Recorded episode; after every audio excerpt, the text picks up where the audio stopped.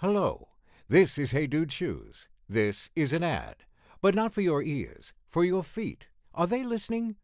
Good. Hey Dude Shoes are the squishiest, airiest, lightest go to shoes you'll ever have the pleasure of introducing your toes to. So light, a butterfly could steal them. So soft, kittens seethe with jealousy. So cushy, your hands will curse your feet for all the love and attention. Toes, you've hit the jackpot of comfy. Hey Dude, good to go to. Not long ago, everyone knew that you're either born a boy or girl. Not anymore. The Biden administration is pushing radical gender experiments on children, changing their names, clothes, identities, and bodies. Joe Biden and his left wing allies push boys to take estrogen to appear more feminine. They push girls to take testosterone so they grow facial hair. Biden and progressive leaders promote puberty blockers to keep kids from developing to normal men and women. These drugs can leave you sterile, infertile, impotent. Joe Biden and the new left even promote surgery on teens and young adults, removing breasts and genitals. They want boys in our daughters' bathrooms and sports teams. And now, the Biden administration is planning to issue new rules that would force doctors to prescribe dangerous drugs and worse. Tell Joe Biden and left wing leaders across America hands off our kids. Paid for by America First Legal.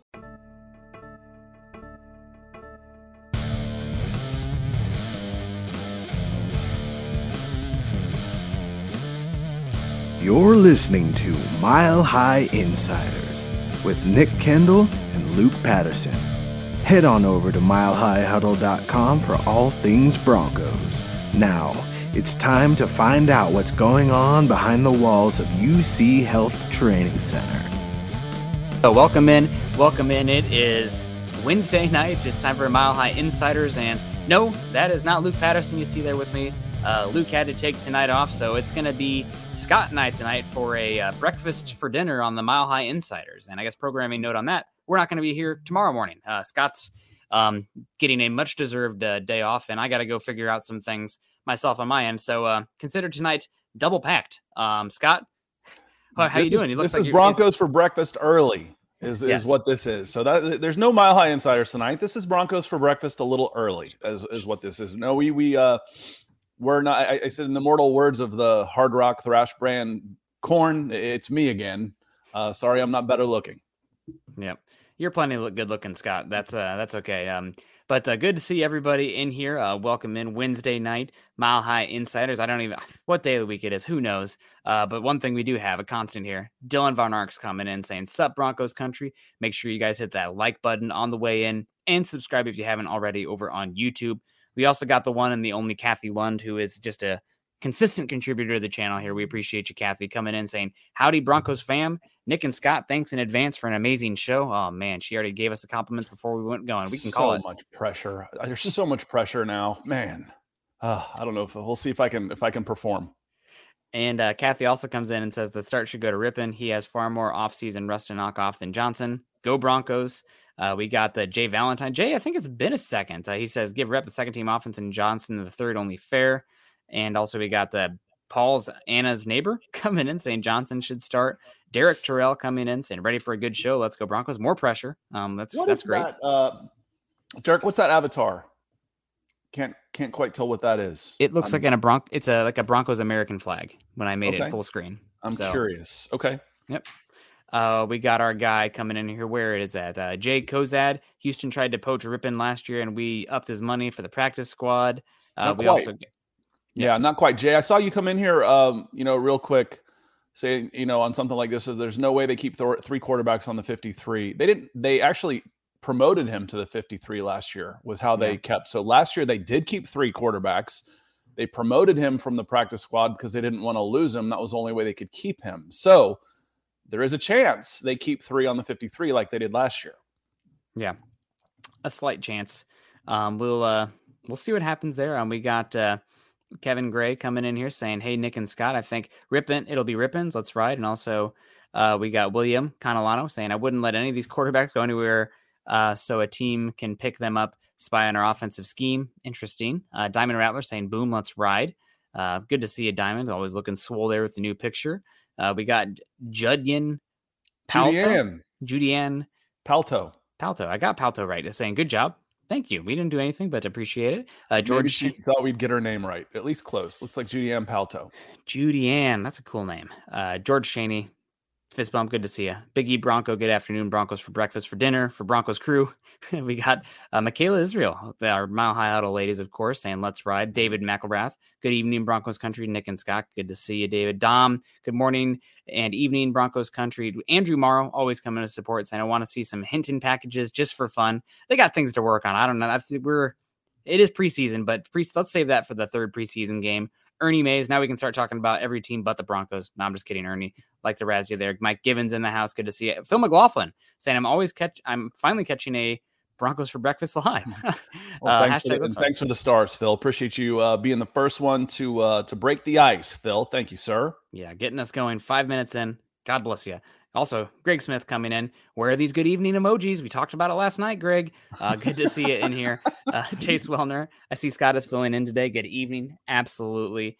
And uh, we also got Michaela Israel coming in saying, honestly, I don't think Rypien looks on the same level as Johnson. No question in my mind. Finally, Alvin and the Chipmunks. Hey, Nick and Scott, I say let Rypien rip it. So, uh, Scott, before we get going on this, um, or not before we get going, right when we get going. Uh, what are your thoughts? Uh, we had Nathaniel Hackett today uh, talked about uh, the quarterbacks, asked uh, who would be playing, they'd be playing the same amount. And he said, uh, we really haven't talked about it that exactly. I think it's for sure going to be split one way or the other. We just haven't decided and made it definite on which way we are going to go there just yet. So who's it going to be? Do you think there's a quarterback competition for the number two spot? I do not. I do not really either. Yep. So do you feel that Josh Johnson needs more work in order to be ready for the number two? Should he be called upon? I no, but I think that they need to play the quarterback that they feel is the more competent and versatile to help work on the pieces around the quarterback. So okay. we are trying to evaluate to other guys a better look. Yes, exactly, okay. and that's fair. better reps. Okay. Do you think there's a trade market for Brett Rypien should they decide not to keep three quarterbacks on there? No. Okay. So all those, every question that you just answered from my point of view says play Josh Johnson more. Um, that doesn't mean that's how it's going to run out. I don't necessarily think there is a quarterback competition for the number two spot. I think it's Josh Johnson's. Mm-hmm. I think if there was any question, he pretty much sewed it up in the first preseason game. Um, he is very he is much more similar to Russell Wilson than Brett Rypien. Um, Brett Rypien is a coach in the waiting. We've said this a bunch of times. He's just not necessarily an NFL quarterback. Where you know is Josh Johnson again? So everything to me points to okay, let's have Josh Johnson out there. Um, you know, and if you're worried about losing your number two quarterback in the preseason, my goodness, that's a that's you know overly paranoid. Um, but again, how much work do you think they're going to need? How much do you really hate the preseason Nathaniel Hackett? How valuable do you think Josh Johnson is to this team? All those questions need to be answered.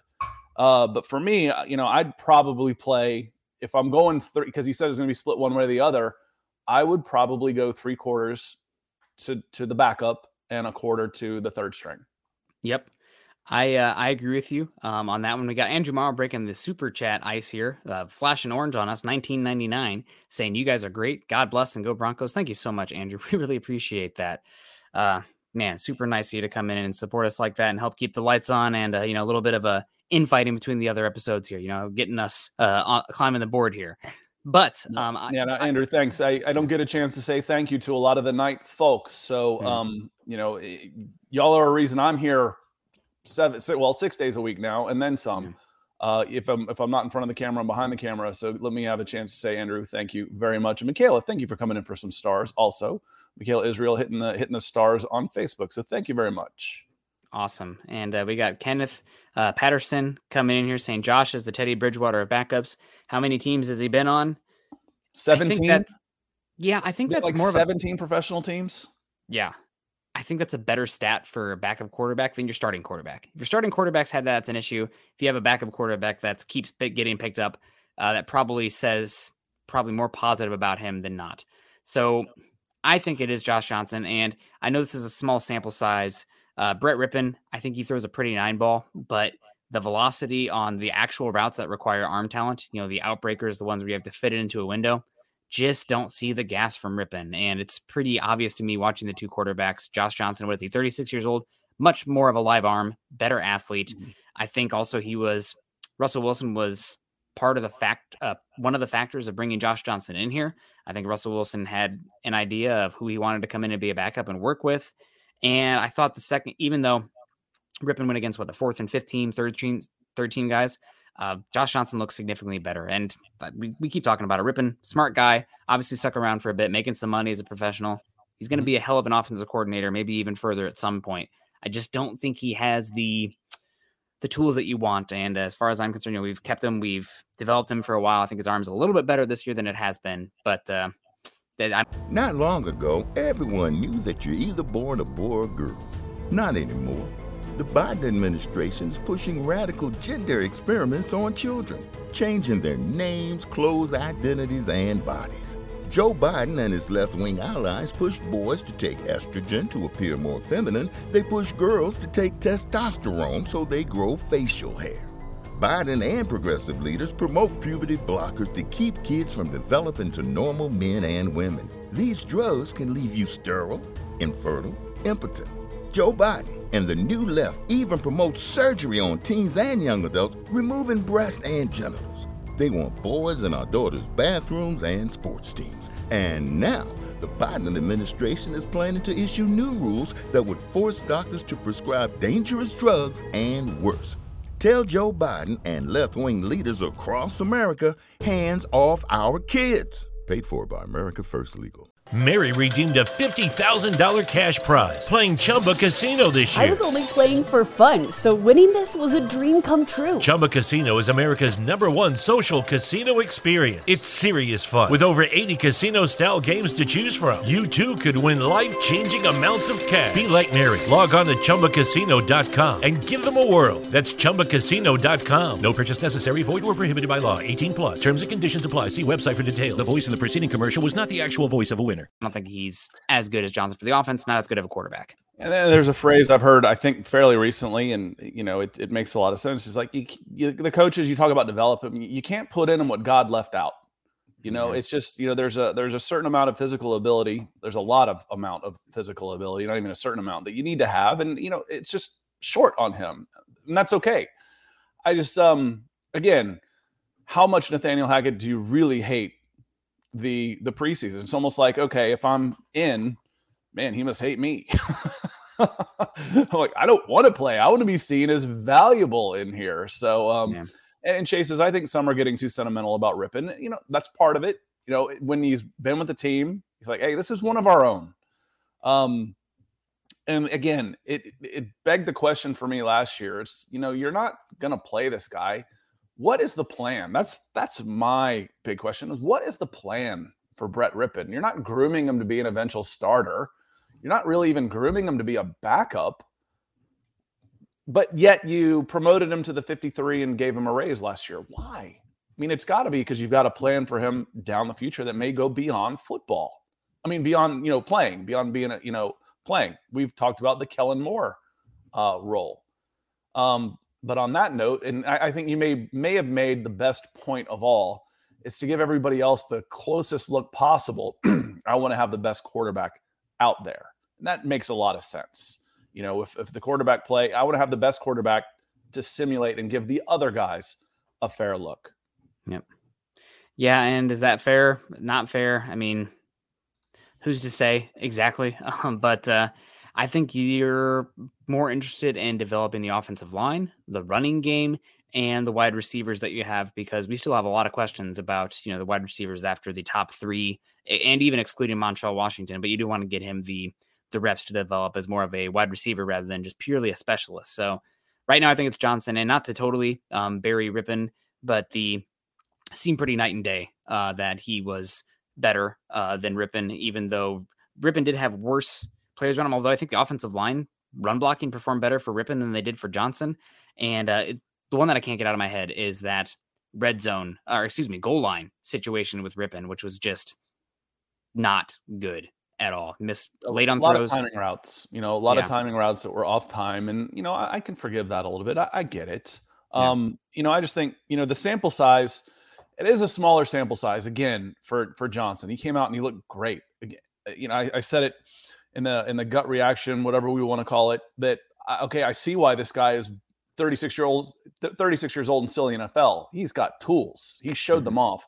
We haven't seen the bad side though. You know, he hasn't been able to stick anywhere. So when when do we see that part of things?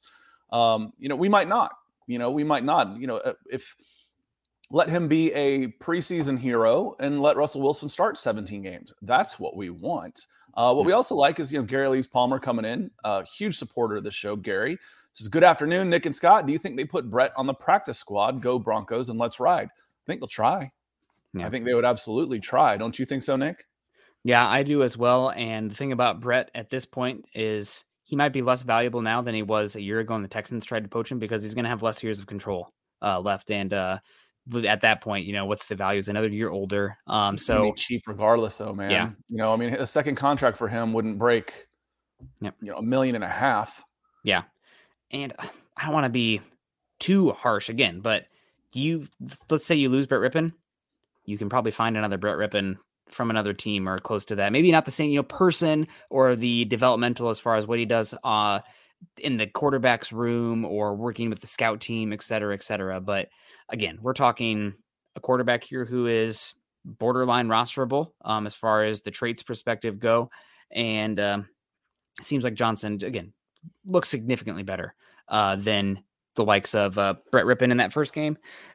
I think you should have Johnson play 30 or 75% of the snaps in this one and give Brett Rypien the entire third game. Showcase him. Maybe something happens here where you actually have to have a long and hard conversation and thought about keeping those guys. But I think you're being doing a lot for Brett Rypien in that case as well, giving him a full game uh, in that third one. So it's not, you know, yeah. it's it can be positive still. It, maybe somebody comes along and offers you a fifth round pick. Who knows? Yep. You know, who knows? Naj coming in, coming in orange. Love it, Naj. Hey, brothers, thoughts on keeping starters out during the preseason?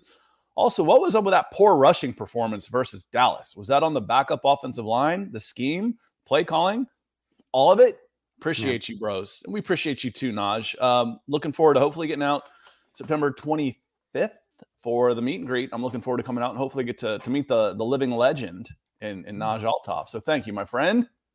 Yeah, thank you so much, Naj. That's uh, really supportive, and uh, God bless you, man.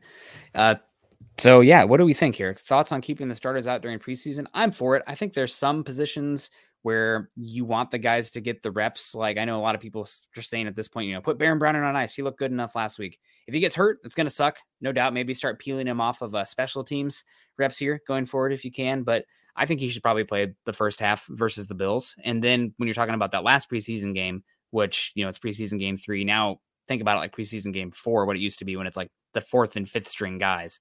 Um. Maybe you don't play Browning in that one, but I think in this game you still play him. Uh, are there any other starters here that you think probably should be getting some run? Young players, I'd like to see out there. Guys, maybe changing positions, getting some work. Um, you know, Graham Glasgow could end up starting. I'd like to see him get some more work at center. Uh, that's yeah. something we want to hit on. Hit on uh, during the show. Uh, he got his first. Graham Glasgow looked good of the, yes, the backup offensive line, and I want to I want to ta- uh, touch on that for Naj. Um, this the the poor rushing performance. To me, you know, the X's and the O's are more important, are not as important as the Jimmys and the Joes as far as scheme goes. The left side of that offensive line, when Dallas was selling out to stop the run, were players that you don't want to see take a snap for the uh, for the Denver Broncos. I think it was Zach Johnson and Quinn Bailey uh, at left guard and and left tackle. Um, I think your center was it Wattenberg started at center mm-hmm. um, as well. You know, um, rookie he's not a second year guy. I'm, I'm already getting confused. These guys are starting to blend together in my old brain. He was drafted this year. Yes. Wattenberg. Yeah. So, in the fifth round. So you got rookie center. Uh, I'm down to one bar. So if you need to interrupt me, take over. Okay. You got a guy at left guard that isn't going to play. You got a guy at left tackle that isn't going to play. And you got Dallas Cowboys that were selling out to stop the run. I'm not too concerned. Give me Russell Wilson, Javonte Williams, Melvin Gordon, Garett Bolles, Dalton Risner, and Lloyd Cushenberry or Graham Glasgow at center, then let's talk about the running game a little more. I'm not too worried. Yeah. I mean, Nathaniel Hackett seemed worried about it. He's brought it up multiple times now in the meetings that some of it was on the offensive line. I probably put 70% of the blame on the offensive line. I think Dallas gets some credit as well. It looked like they were, excuse me, uh, specifically trying to work on their run fits in that game and uh, that game situation, leaving some space for the pass game. Uh, we saw that there.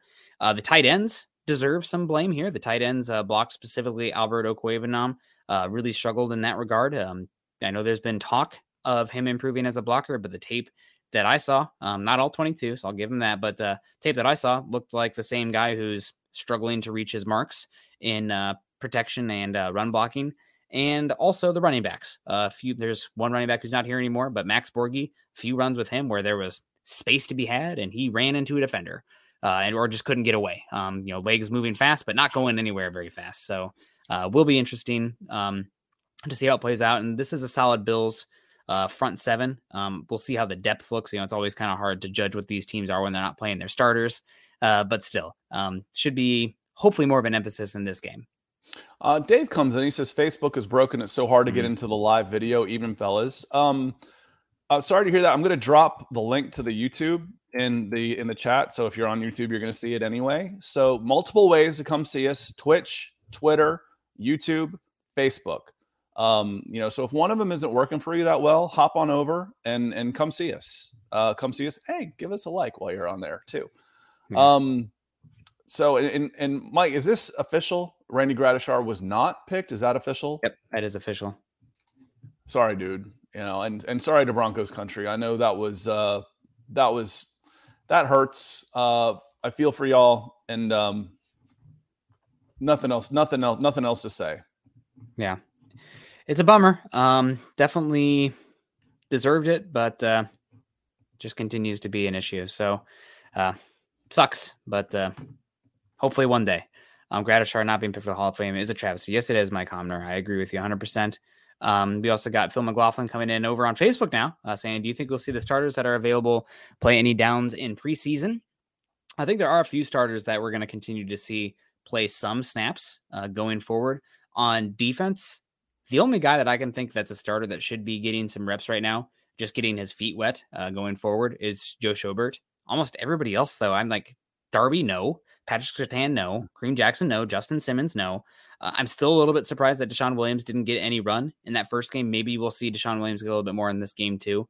Uh, but Dre'Mont Jones and DJ Jones, no, no. I've mm-hmm. listed jo- Josey Jewell, no.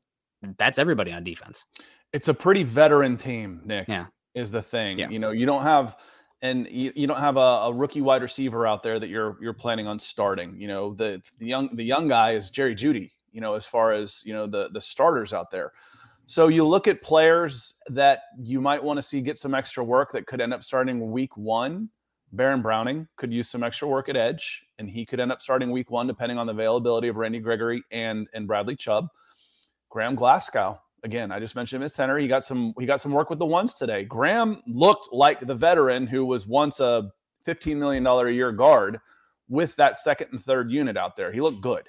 Um, you know, and it was again, the surroundings are different, but he was coming off an injury and he looked good. And he's been praised by the coach. He got praised again today, working with the number ones. First time out there with the ones at center. Cushenberry wasn't just put in bubble wrap. Cushenberry has a little bit of an injury. That's an opening. Mm-hmm. That's an opening for Glasgow. Yep. So you could have Glasgow come out there and and end up being a starter day one. You could have Baron Browning be out there being a starter day one. I would like to see both of them get some work in the preseason. Thank you uh, for the question, Phil. Yeah, no, absolutely. It's uh... not long ago, everyone knew that you're either born a boy or girl. Not anymore. The Biden administration is pushing radical gender experiments on children, changing their names, clothes, identities, and bodies. Joe Biden and his left wing allies push boys to take estrogen to appear more feminine. They push girls to take testosterone so they grow facial hair.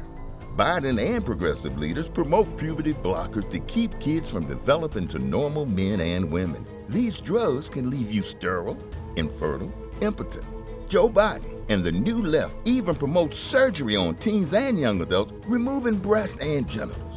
They want boys in our daughters' bathrooms and sports teams. And now, the Biden administration is planning to issue new rules that would force doctors to prescribe dangerous drugs and worse. Tell Joe Biden and left wing leaders across America hands off our kids. Paid for by America First Legal. Mary redeemed a $50,000 cash prize playing Chumba Casino this year. I was only playing for fun, so winning this was a dream come true. Chumba Casino is America's number one social casino experience. It's serious fun. With over 80 casino style games to choose from, you too could win life changing amounts of cash. Be like Mary. Log on to chumbacasino.com and give them a whirl. That's chumbacasino.com. No purchase necessary, void or prohibited by law. 18 plus. Terms and conditions apply. See website for details. The voice in the preceding commercial was not the actual voice of a winner. Will be interesting to see. I'm curious to see about Graham Glasgow. There's apparently been some buzz that uh, Meinerz pass protection and some of the assignments have been uh, up and down, uh, maybe a little bit erratic in that regard. So maybe that right guard position with Muti, uh, Moody uh, suffering the injury there, Netane Muti, uh, maybe the right guard position, maybe Graham Glasgow comes uh, sweeping back in here. We'll see what happens there. We got David McElrath saying, uh, excuse me, is coming in saying Nick and Scott Rypien should have an opportunity at the second string. The opportunity the second string, as far as I'm concerned, is earned in the practice reps before that. Uh, it's not just kind of where these guys are brought in similar playing field. They've had a lot of data gathered to this point anyway, and it's not just on the practice field too. It's in the meeting room. Uh, so if Rypien doesn't start, if they did, if he does start in this game or you know play what seventy five percent, sixty percent, awesome, good for Rypien. We'll see how he looks. Uh, but if he doesn't, there's I think that should ring loudly uh, as well as what's happened to this point uh, with these two quarterbacks. Yeah, there's been talk that you know he had had played really well in camp because you know it to me you start saying should has he has he earned that spot where he should be getting some work with the Sioux, or and that's why uh, David I asked at the top of the show, do you think there's a legit competition for the number two quarterback spot right now? We both kind of said no, we don't think so. It's pretty well sewn up. Well, if you've got your number two entrenched, there's there's really not a huge reason for my number three to be playing with the twos. That's just not how it works. Um, but you know, either way though, David, I I would be okay with it. If if Brett Rypien came out and started, I wouldn't be like, oh, this is this is silly. What a mistake. It's it's not that big a deal. You know, honestly, Brett Rypien is a competent player. He can come out, and if he were to start the game, I wouldn't be hemming and hawing. And what is he doing? I'd say, okay, I get it, um, for sure. But if we're going to ask the question, and we have, what would you do? What do you think should be done? I would have Josh Johnson out there with the twos, with the guys trying to uh, to come up. Which leads us to a next question from Andrew Baker. Uh, Andrew coming in with some stars. He says, "Hey, the Broncos for breakfast, boys for dinner." Absolutely, absolutely. I have breakfast. I have cereal for dinner about four nights a week anyway. Really? Yeah. what second or third string players need to show big this next game?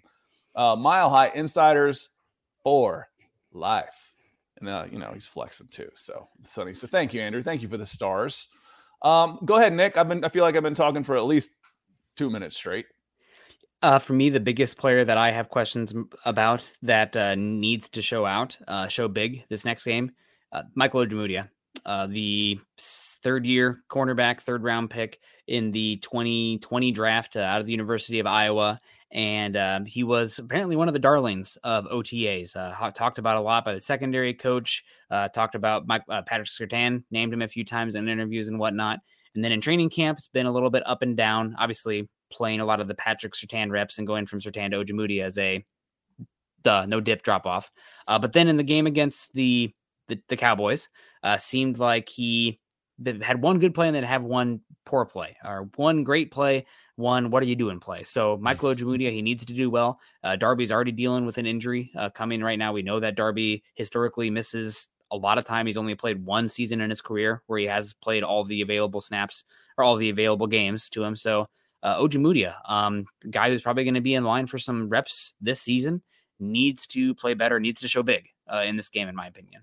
Um, going back to starters who I think should play, I'm going to wrap that into this question for a starter that is a presumed starter that needs to show, or else he's going to find himself second or third team, is Albert Okwuegbunam. Mhm. Um, so I'm going to kind of I'm going to do a callback on that one. I, I'd like to see Albert Okwuegbunam play a potential starter. I'd like to see him out there a little bit more um, this preseason, and I think he's a player that needs to play better uh, in order to remain in the first team.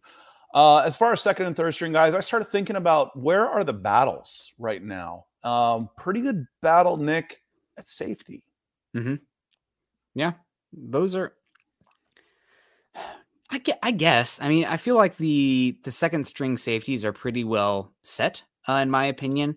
It seems like J.R. Reed is probably the fifth guy Mhm. in that room, uh, with PJ Locke being the first like two deep safety to come in, and Caden Sterns being that primary dime backer. So it's like enough dichotomized positions they're like different roles enough that you don't think that PJ Locke and Caden Sterns are in competition for playing time. I think they are a bit. Um, okay, and and for me, that's what I yeah. that's what I was alluding to. Yeah. was there's a I feel like there's a decent battle going on between those two players, but if they're going to be in completely separate roles, maybe not. Well, they Maybe both not, started but- at too high, uh, but then you saw Sterns roll down uh, to dimebacker early on. So my I guess my big question is if you do lose one of the safeties, knock on wood or whatever, you know, football gods don't do it. Uh, but if you lose one of your safeties for a bit, who's the first guy to come in? I don't know, but it does seem like at least Sterns has more pathways to the field because they were using him in dimebacker more. And there is a hell of a battle going on at the wide receiver position. Yeah. Brandon Johnson, Seth Williams, Jalen Virgil are all guys that are fighting, fighting for a spot. So those are three more names I would take a look at. Appreciate the question, Andrew. Yeah, Kendall Hinton as well, unless you think that he's uh, sewn up a spot already.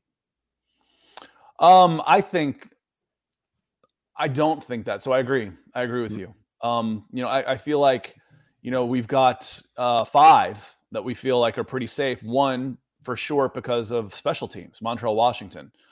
Otherwise, you're talking um It's four. you're talking Right. Sutton, Jeudy, Hamler, Washington. So four. Yeah, you're right. Four. Um, and then after that, then there's there's a battle for those Yep. for, for the remaining spots. Yeah. Um, uh, and C. Chang comes in. He says, "Did they cut Ben Braden?" I believe that was the move that was made on Monday, um, in order to make room for the new signing of Joe Schobert. Yep. Um, So I, I believe that's what that uh, that that did happen already. Yep.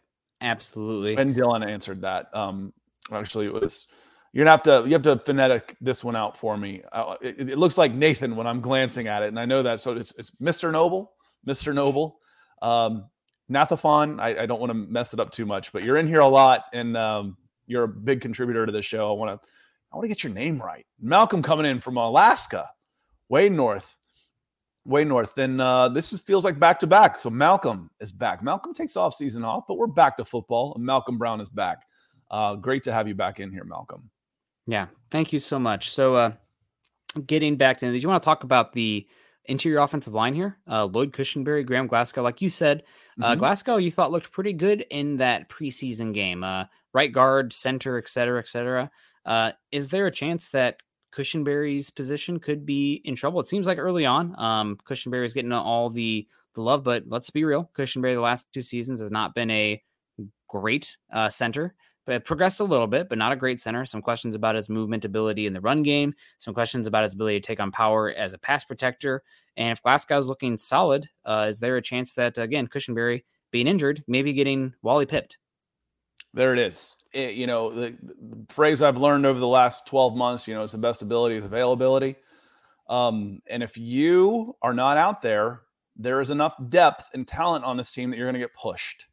So Lloyd Cushenberry might not have anything to worry about his starting spot if he's out there and he's healthy. But if he's not out there, it, it gives, you know, Graham Glasgow, again, was once one of the highest paid guards in the NFL, uh, interior offensive lineman, for a reason. He's he's got some ceiling to him. We haven't seen the best of Graham Glasgow, but he No. again, but Lloyd Cushenberry is not exactly an untouchable force either. We're not talking about Alex Mack in his prime here. No. Um, he's gotten a lot of love and praise, but he's he's definitely not untouchable. Do I think he's still in the lead considerably? Yes. Mhm. Him missing time opens a door for sure. Yep. And uh, Graham Glasgow is expensive, but because of the restructure of his contract, I think prior to last offseason, uh, it makes it almost impossible uh, for the Broncos to have any benefit of moving on from him. So unless somebody trades for him, that's a benefit. You're not going to save much cap wise moving on from him. And we got Swerton coming in here uh, on YouTube saying, uh, "Sorry, as a lifelong fan, I'm not excited about another fill-in 33 year old quarterback. We need another John Elway, uh, nine and eight record maybe. Interesting. Um, this is a uh, nine and eight is possible. I'll give you that. Uh, but I don't think it's because Russell Wilson is a fill-in quarterback. Um, I think that's a uh, massively underselling his ability. Maybe he's not a top three uh, quarterback in the NFL. Maybe he does have some limitations because of his height.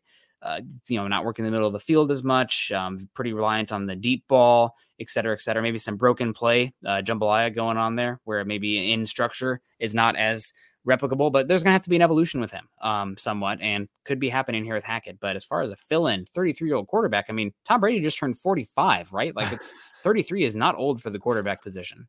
Well, and what's what's interesting is the conversation we were having last night was with guys coming in and just immediately throwing out trolls and you know you suck blah blah. blah. I'm like, ban man, if you're gonna troll, put some effort into it. Come in a little more subtle. So I don't know if this is a troll or not, but it's better. This is better. This is how you troll if Yeah. you're gonna come in and troll. Now, John Elway, when I read this, I'm like, I thought he was actually putting down John Elway. We don't need another like over the hill guy. John Elway was 37 when he won his first Super Bowl. 37. These guys are playing until they're 40. Russell Wilson's not a fill in. Russell Wilson is a long term answer. At least that's what you hope. Is he going to be that guy? You know, 33. John Elway was 33 in 1993. You know, that's and, and that was 25 years ago when they were still allowed to go after the quarterback and then go after his, his family. You know, that was when the, the quarterback weren't protected like they are now. 33 is almost the prime of a quarterback these days. So I'm not too worried about it. I understand, you know, if if the, the, some of the narrative, you know, Russell Wilson was carried by the defense, this this, we'll see. I think he is a hell of an upgrade over what you've had. And if you put a hell of an upgrade on last year's team with better coaching attitude and everything, you're minimum 10 and 7. So that's Yeah. not too far from 9 and 8. But No. you know, I think I think I've pegged 11 and 6 is, you know, set down over under at 10 and a half. That's not too off from 9 and 8, but he says maybe 9 8, maybe it's that good. I uh I, I think I think 10 and 7 would be a little bit of a disappointment. 11 and 6 is is the the bar for me. Yeah, absolutely. I think if I was setting it right now, the over under, because again, you want to account for injuries and stuff, and there's just so many questions on the Bronco. I keep saying one of the most volatile teams in the league. Uh, but what does Vegas have, Matt? Nine and a half, ten? I think that's what Sounds Vegas about has. right. Mhm. That's that feels right um, from a better perspective. Now I'm I'm taking the over, but like, what do I think the? I'm trying not to be me. I'm trying to have an out of body body experience. What would somebody working in Vegas have the Broncos at? Nine and a half, 10. 10 10, feels 10 and a half. Yep. Yep. um, Phil McLaughlin coming in on Facebook saying, uh, if Alberto Okwuegbunam doesn't show better soon, what is he worth on the market? Do you remember the Duke Dawson trade a few years ago, Broncos country? Not you, Scott. You probably don't. You remember the name Duke Dawson, but um, Mhm. he was traded for a former second round pick from Florida, kind of a safety slot cornerback hybrid. Uh, not a great athlete. Broncos traded, I think, a six round pick for him on his rookie contract. And uh, I think that's probably what you're talking about with Alberto Okwuegbunam here. You spent a fifth round pick. He hasn't shown out, um, but he's still got tools. Somebody I think is going to value him somewhat. So maybe you're talking about a six round pick, but it's not. It's not going to be a lot. Um, it might Yeah. even be like you get a fifth back and you send Okwuegbunam in a seven. Yeah, and, and that's the thing is like if he doesn't show better soon, that's the problem with like when you want to trade guys. Not long ago, everyone knew that you're either born a boy or girl. Not anymore. The Biden administration is pushing radical gender experiments on children, changing their names, clothes, identities, and bodies.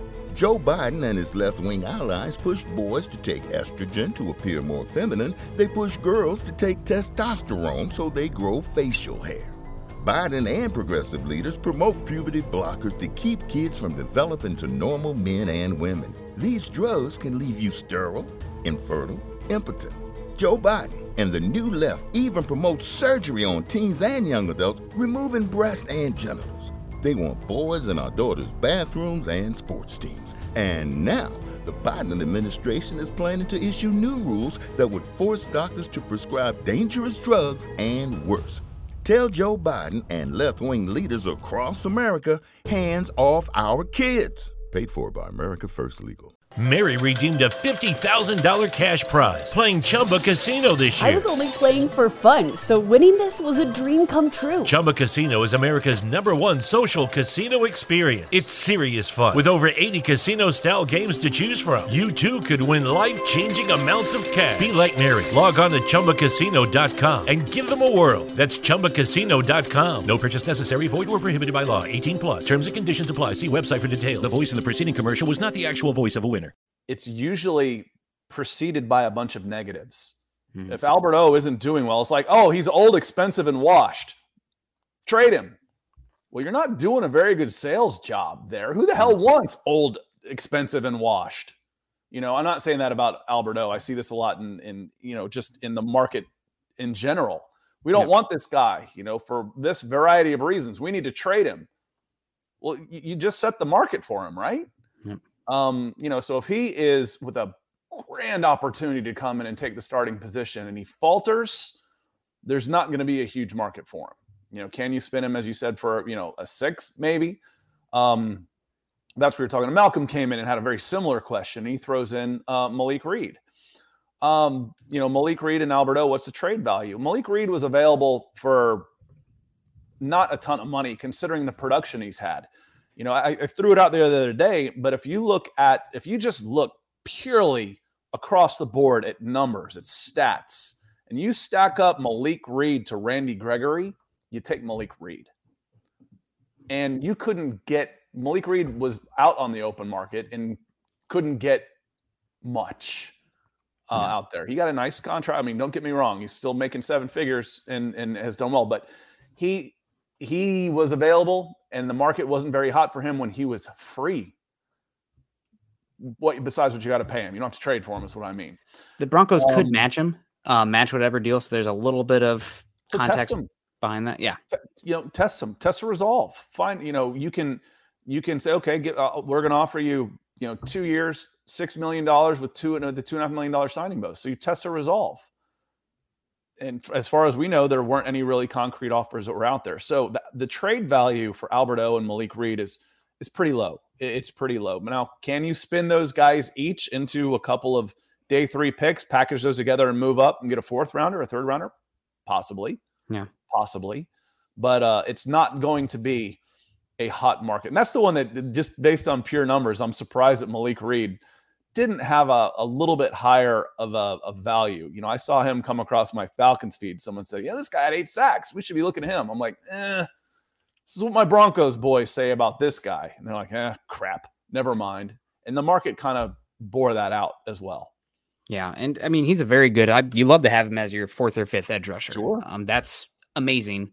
Um, but Broncos, you know, moving Browning to edge, uh, signing Randy Gregory, drafting Nik Bonitto, all of which does not bode well to uh, being big on Malik Reed's long term future. If you can, let's say it's the same thing. Remember the Stephen uh, Weatherly trade last year? I think the Broncos sent uh, a fifth round pick and they got Weatherly in a seventh. That seems like a Malik Reed esque kind of move where a team maybe has an injury at edge rusher or something like that and uh, then makes that kind of move. So uh, we'll see here how that plays out, but it'll be interesting. Um, had a comment coming in here from William that I wanted to get into, uh, saying for the people saying we're going to kill Seattle, just calm down and keep saying we're going to have to work out the kinks in offense, especially early. And then we had a comment coming in here from uh, oh somebody saying uh, that they're going to have to lean on the run game early on at first. And uh, I agree with I used to agree with you on this, William. Uh, but I think I said it this morning. I shifted my tune just a little bit. I don't think it's going to be the run game that's going to have to carry the passing game early. I think it's going to have to be the defense. Uh, the defense is shaping up looking pretty good. Um, I'm excited about the prospects of the pass rush now that a lot of guys are answering questions. Randy Gregory's already practicing in pads. Uh, and also, this has to do with uh, the running game looking concerning uh, early on, and Nathaniel Hackett mentioning as such. Well, I'm excited to watch a team that wants to win games. Yeah. I know how silly that sounds. I'm watch I'm excited to watch a team that wants to play to win on offense, play to win on defense. If you've got the ball, I want it. If I've got the ball, I want to make big plays. I want to score. I'll grind the clock out, clock out and move it as I, I need to. But I'm looking forward to some attack-minded football. That's what I'm looking forward to. And I feel like that's what we're gonna get, Nick. Yeah. No, I, I agree with you as well there still might be somewhat of a not putting your foot fully on the gas early on. And part of that mm-hmm. you know, protecting the football a bit. You don't want to turn it over, especially if your defense is playing well. You don't want to give, uh, like, it, how do you lose against a bad Seahawks team and a bad Houston team? Is making some stupid turnovers early and then you're down 14 to zero before the first quarter is over and trying to dig out that's when you're in trouble. Obviously, you don't want to go out there and play, you know, super duper conservative, but you don't want to. I feel like, I feel like Nathaniel Hackett and Ejiro Evero's conservative would be hair on fire Yeah. for Vic Fangio and Pat Shurmur. You know, so it's it's relative. It's Yeah. relative. They can their their conservative would be.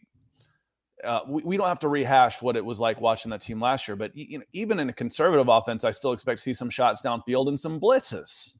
Mhm. You know, I mean that even playing conservatively, I still expect to see pressure and some attack-minded football. Yep, absolutely. Uh, I agree with you 100%. Uh, but again, I think it's going to be the defense that's probably going to have to keep the ship uh, not afloat. That's the wrong way to put it, but you know, steering the ship for a little bit the You first quarter of the season. While everything comes together, that's you- you've got more experience there as far as you know in the system playing together. You know, when you change the quarterback, a lot of thing changes for sure. And Big E comes in with a question. He says, "Scott, I know you're an Atlanta fan." But after doing these pods with Nick, how big a Bronco fan have you become? And honestly, I, I think I talked about this this morning. My fandom isn't really in football. I've been working professionally in football media, college football, professional football in uh, for over 20 years now, and the and and I was always in the analysis side of things. I never covered a specific team ever, so I was pretty much as neutral as you could possibly be. And I came up with the phrase at the time, it's like I don't the one, the longer you're in covering sports, you stop rooting for the names on the front of the jerseys, more you root for the names on the backs. And two, I'm in the prediction business a lot, you know, in, in analysis. I root for me. Mhm. So I, I- I root for me to be right. When I am talking about um, Jonas Griffith, I thought he looked really good. And I think he was is a guy that I think can come in and be a starter. So far, it's played out that way, and then he get hurt. I'm like, damn, that hurts me. Um, you know, if I think Jerry Jeudy can take a step up and make the next step and move forward, and put some of his naysayers to to you know put put them away. My God, I want that to happen. Uh, I don't necessarily worry about the score as much. Uh, I, I, I- in that case, I'm rooting for me. Uh, in this case, I'm rooting for you and, and folks like you, Biggie, because I'm part of this community and this is a lot of fun doing this all the time. So I'm rooting for you to be happy, which in general is going to mean the Broncos winning. And it's a lot more fun. Last year, I had fun at being part of this community, but the, the team itself was pretty miserable. Um, the football was boring. Vic Fangio was a curmudgeon. The quarterbacks was a discussion of, you know, a lot of gnashing of the teeth about two guys that weren't very good. You know, that's not all that fun. No. This is a season I'm looking forward to, and I'm looking forward to spending it with you, Biggie, and Dave. Dave Glassman coming in on YouTube. Thank you, sir. Yeah, thank you so much, Dave. We appreciate you with the support there. And uh, I see Greg corrected himself. He said first it was a 10 and a half for the over under, and then it came down to uh, now it's nine, nine and a half. So uh, us saying, you know, you said 10 and a half, 10. I said nine and a half, 10. We're right there. I Uh, said I had 10. 10 feels right to me. So you could probably find it. You know, there's lots of Vegas lines. It's not Yes. just there. There might be one location, but there's lots of people setting odds out there. Yeah, absolutely. So uh, we'll see what happens. And we got Ken Rose here. This is something that we didn't talk about so much here. Uh, floor and ceiling uh, for this team um, and the win loss record. Let's dig into this a little bit. I'm, I'm curious your thoughts on this. Uh, I think this is probably a little bit, if we're actually talking floor and ceiling, I think this might be too low and uh, too low on both accounts. Yeah, Uh, there's so- not enough variance in there. Now let's let's get the let's get the uh the disclaimer out there first, Nick. Assuming Russell everybody Wilson- stays healthy. Yeah. Mm-hmm. Assuming everybody stays healthy. If Russell Wilson, God, fucking, where's some, uh, sorry, if I could, where's some wood I can knock on there, but uh, yeah, just goodness. Um, if Russell Wilson gets hurt early in the season and you're start, you're starting Johnson slash Rypien uh, for a majority of the season, you're talking about a team that's probably picking top 12, top 10. I mean, All that's, bets are off. Yeah, we, Yep. we you go, you look at a line and it says off. That's that's what happens. Speaking of Vegas, Yep. Uh, so I think with uh, Russell Wilson, um, your floor is probably I think you're close there. I probably go eight and nine, um, just because there's so much newness here. Let's say there's uh dissent in the locker room. Let's say the defense kind of falls apart. You have a lot of first time coaches and coordinators say the offensive line is god awful, and the division being as tough as it is for floor. We're talking about floor. You know, happens five percent of the time, if lower. Um, worst case eight and nine. Yeah, worst case, eight wins. Ceiling though, I think that maybe 13. Uh 13 and 4 feels pretty pretty high for ceiling. That's everything clicking. The Defense is like, oh my gosh, this is a top five defense. Uh, Jerry Jeudy and Courtland Sutton emerge. Run game is awesome. Uh, so I'm going to put one game on each end of that uh, for the floor and the ceiling. All right. So what's going to hold you back? Your schedule, maybe a little bit, because you know I'm thinking. I, have said before that okay, you're playing. Uh, you know, though the AFC West is loaded, they're going to beat each other up. Well, so what? Let's say the entire AFC West goes three and three against one another. That's still 14. There's still 14 more wins in there, possibly, or mm-hmm. 11 more wins in there. So, I mean, it's 14 and three as far as a ceiling? Everything goes spectacularly. Not just Russell Wilson clicks, but how about Randy Gregory comes in and turns into a second coming of, of LT? Bradley Chubb uh, plays for his contract year and plays 17 games. And these guys combine for 30 sacks. Patrick Surtain steps up and becomes a second coming of Rod Woodson. Justin Simmons is back and they're attacking and he's just ball hawking and everything and getting in pick sixes because there's pressure coming from the edges.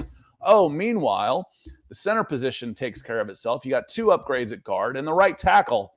Well, there's your floor right yeah. there. The right tackle is still a little bit scary for me. Um, yeah. If you can get competency out of the right tackle, Russell Wilson there, you got two good running backs, you got receivers all over the place you know, where is the if everything goes right, where does it, you know, there's there's your your ceilings 14. I mean, honestly. Yeah. That said, you know, do I expect 14? No. I said I think not everything's going to go right and everything's going to go wrong. I like 11 and 6. 11 and 6 sounds about right for me with this team. We'll see. We will see. Oh man, we will see indeed. It'll be interesting to see how it plays out. Uh, Clayton coming in here with the uh, support. Thank you, Clayton, over on Facebook. Good to see you, Clayton. And uh, Clayton also saying 13 wins, mm-hmm. babies, the ceiling. So uh, we're gonna see. Um, and also Zebulon saying, "You mean Seattle picks top 12? That would be disappointing." Yeah, I mean the Broncos pick, which they own, don't own, but the pick associated to their record would be top 12 if Russell Wilson goes out. Yeah, we, we'd like to send them a 31 32 Anything in the 20s, I'm not going to be complaining too much Who did they take with that pick last year? I don't remember. Charles Cross.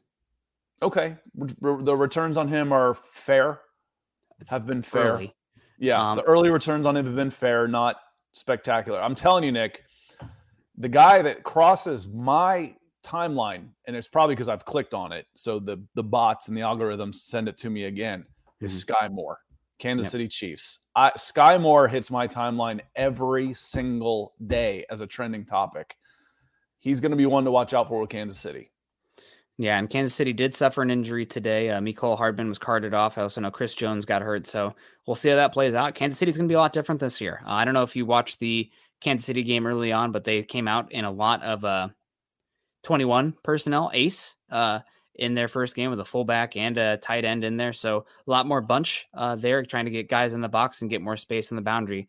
Uh, it's an evolution. Teams have to go through evolutions. The Chiefs, the Chiefs had far and away the highest uh, two high safety looks last season, the lightest box count, and they still struggled uh, rushing the football. I think it's one of the reasons the Chiefs' offensive line graded so well. It's because they didn't have to block as many guys. So their efficiency numbers came out pretty well in those advanced analytics. Still a good offensive line, but you know, far and away the best in football. I don't know about that. Uh, but we got Charlie Dominguez coming in here over on Facebook saying how many teams in division will make the playoffs.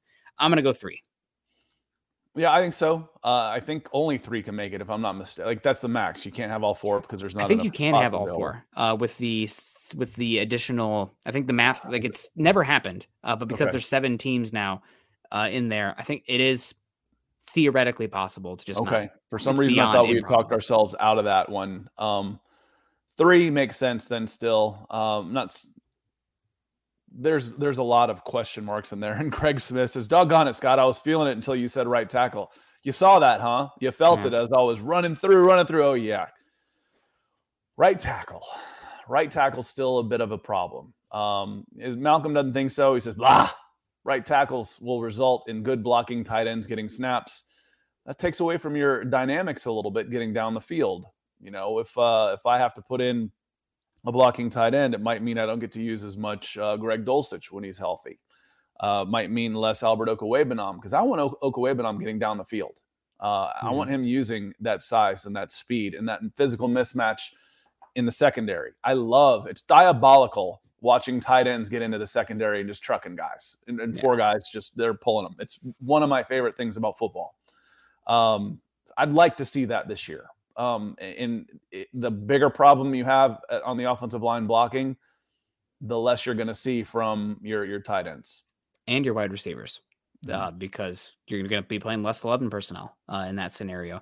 And also, it probably means that your running backs are going to be less dynamic in the pass game because they're going to have to be kept in to help chip and whatnot. So, uh, definitely, it limits, hopefully, uh, Billy Turner's healthy.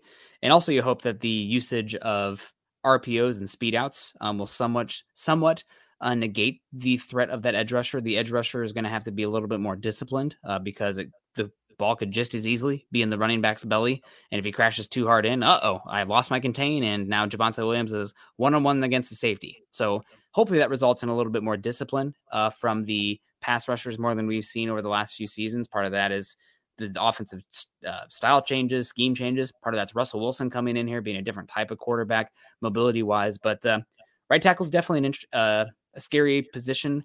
And reading between the lines a little bit, and you know talking to some people that are more in the know than I am, even though this is Mile High Insiders, not George Paton's you know son or something. Um, doesn't sound like Calvin Anderson has run away with the opportunity. We can see it on tape, but even more so uh, behind the scenes. So adds to the right tackle concerns. He's a stopgap, and uh, you know Billy Turner has been activated, but already wasn't there for for personal reasons today. That's just another day missed um, at right tackle. So we we need Tom, we need to see Tom Compton and Billy Turner in there competing for us to see the best out of these Denver Broncos. That's how it's going to be right now because I don't see any ex, any any other help coming in.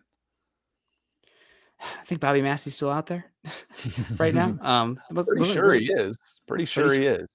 He started over Anderson last year. Um, not I don't think he's a great outside zone fit. Um, but uh, Raiders. I digress. Playoffs. Uh, there you go, Paul. Paul Anna's neighbor. So what's your name? Good. If you're Pollyanna's neighbor, I don't care about Pollyanna. I care about you. I mean, it depends who Pollyanna is. Maybe I do care. Um, Big E Bronco coming in saying Nick Palace, Sarah said Pittsburgh Steelers are going to trade Mason Rudolph. Would you consider at all bringing him in if we trade somebody that we're going to cut player for player? Player for player trades don't really happen. Not interested in Mason Rudolph. Um, so I don't think he's is Nick Palace Sarah one name. That's what threw me off. I think he probably did voice to text there. I think Palacero Palace- is. No, Nick Nick Palacero. Yeah. Nick Palacero. Nate Palace. Nick. Okay, I got it. Yeah, the, the it's Tom Pelissero. Yes. Tom Pelissero, who is Tom really close with uh, George Paton. Okay. I don't know. Either way, confusing. me. I was afraid to click on that one. Who's on first? What's on second? Um, no, yeah, absolutely. All right, so, funny story, real quick. Okay, let's do Uh, it. Speaking of voice to text, I uh, was using voice to text. I was texting my wife. I'm at a baseball game.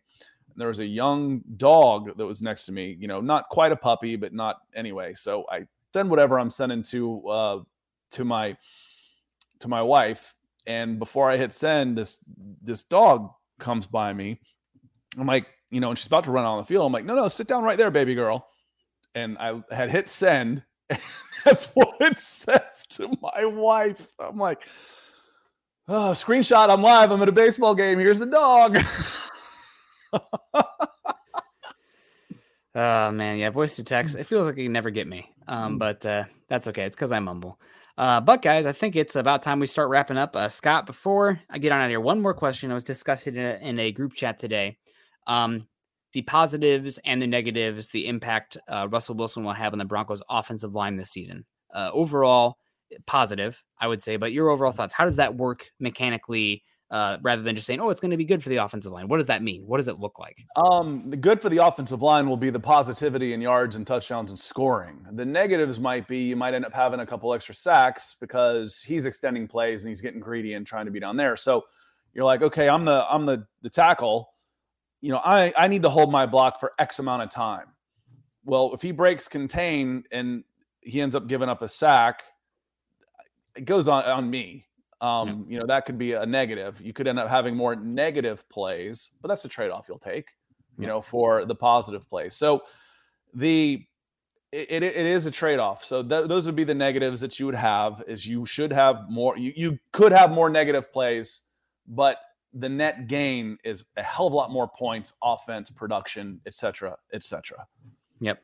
100%. So um, you hit on some of the points, but uh, my thoughts are it's a little bit harder for the offensive line because the landmarks are not as consistent with the pure pocket quarterback. You know where that guy's going to be. You He understands the space. Uh, so now you have a quarterback who's going to be a little bit more playing with jazz music in the pocket, so to speak. And that makes things harder for the offensive line in that regard. So it's going to be more, again, high variance there. Uh, one positive here that uh, you really hit on the passing blocking perspective, but I guess the run blocking to me. Last year, I think the Broncos had the highest rate of stacked boxes, uh, seven plus guys mm-hmm. in the mm-hmm. box of any team in the NFL. And uh, that should change dramatically with Russell yep. Wilson. No quarterback over the last 10 years has been as efficient in the deep pass game. Mm-hmm. And now that could be some issues in itself for Russell Wilson. I think Russell Wilson was one of the worst quarterbacks in the NFL against cover four coverage specifically. Part of that is selection bias because the team that plays that the most was the San Francisco 49ers. Russell Wilson didn't look good against 49ers. 49ers have a good defense. So therefore, Russell Wilson looked worse against cover four. Okay, here you go. A small sample size sport. That's what's going to happen sometimes. Uh, the other one here, we kind of talked about it earlier. The pass rushers are going to have to play much more disciplined, um, rushing their mm-hmm. lanes. They cannot cheat in a gap because if they do, Russell Wilson's going to squirt through and extend the play. So it means that you have to play play through your rush lanes rather than cheating one way or another. Helps the run game, helps the pass game, helps the offensive line. No, the the fact that your your defense has to respect the run and the pass is is just again, I I summed it up in one ball. Yep. More yards, more productivity, more scoring. You've yep. got a little bit more nuanced on this. The other part I think that should that you should see that you don't we've talked about this before is the pre-snap reads. I feel really good about the pre-snap reads and the adjustments that he's going to make as opposed to what we've seen in the past, uh, at least in the past year. You know, before I'm going to stack the box and see if you can throw it beyond me. If you want to throw it all, forget the pre-snap read. We're going to send pressure and we're going to come get you. You can't do that anymore. You're not going to be able to do that against him. So um, Big E came in real quick. He says, "Yeah, I talk into my phone because I have Parkinson's and can't hit those buttons." We're glad, we're glad you're here. Any way you yeah. can be, and uh, I can't I cannot type on glass. I cannot. I don't know where the a phone thinks my thumbs are, but it evidently isn't. Every once in a while, I'm like, you know what? The hell with it. I'm not going to correct it. I'm just going to start sending texts like this, and people are going to think I've had a stroke. Hmm. Biggie, we're glad you're here. Uh, we're glad you're here. Mike Givens coming in, coming in as we're getting close, saying thank you. You're the best. He means you. He means you, Nick. Uh, yeah. You're the uh, best, Mike. Appreciate you coming in. Very, very generous super chat coming in, Orange. Thank you, sir. Yep, absolutely. Well, guys, uh, once again, we'll tweet it out, but uh, no uh, building or Broncos for breakfast tomorrow morning. We're going to give Scott a chance to sleep uh, for once in his life, and uh, also I got some stuff I got to take care of as well. It's it's recreational, so don't, don't worry about me. me. I'm okay. No, it's mostly on me. Um, so yeah, Scott was very happy uh, to hear that. Hey, I can't join tomorrow. Oh, thank God. Um, but uh, no, we'll miss you guys tomorrow. But uh, you, you got us tonight. So if you're missing us tomorrow, guess what? Go back and listen to us again on YouTube. Start again from the top. Um, no, well, we appreciate you guys. Make sure you're following Scott and I on Twitter. Scott is at Scout Kennedy. I'm at Nick Kendell MHH. Also, make sure you're following us at MHI underscore pod. Also, at Broncos for Breakfast underscore pod, BFB underscore pod. Uh, follow us also on Twitter at Mile High Huddle. If you haven't done so yet, join us on Facebook at facebook.com forward slash mile high huddle and facebook.com forward slash mile high huddle pod. And as the ticker says underneath, please subscribe, like, and share. Hit that bell notification on YouTube. And if you're on Facebook right now, go over to YouTube, make a YouTube if you don't have one, and join us on there. Uh, we are having apparently YouTube, or excuse me, Facebook issues in general. And uh, YouTube, I think, is a better pathway uh, for us, more subscribers. So if you haven't done so yet, please subscribe uh, to our channel, High Huddle, over on YouTube. So that way, if things are buggy on Facebook, you can hop on over and still join us in the conversation and the chat, which is always so uh, incredibly lively and uh, informative. Yep, we'll see you tomorrow night. Chad will be back, so you don't have to see me again. At least we all hope that. Chad should be back tomorrow night with Zach on um, the Mile High Huddle podcast on Thursday night. Yes, sir. So, everyone, we will uh, see you later. Um, have a great weekend. Uh, choose kindness and choose compassion. Go Broncos. You've been listening to the Huddle Up Podcast. Join Broncos Country's deep divers at milehighhuddle.com to keep the conversation going.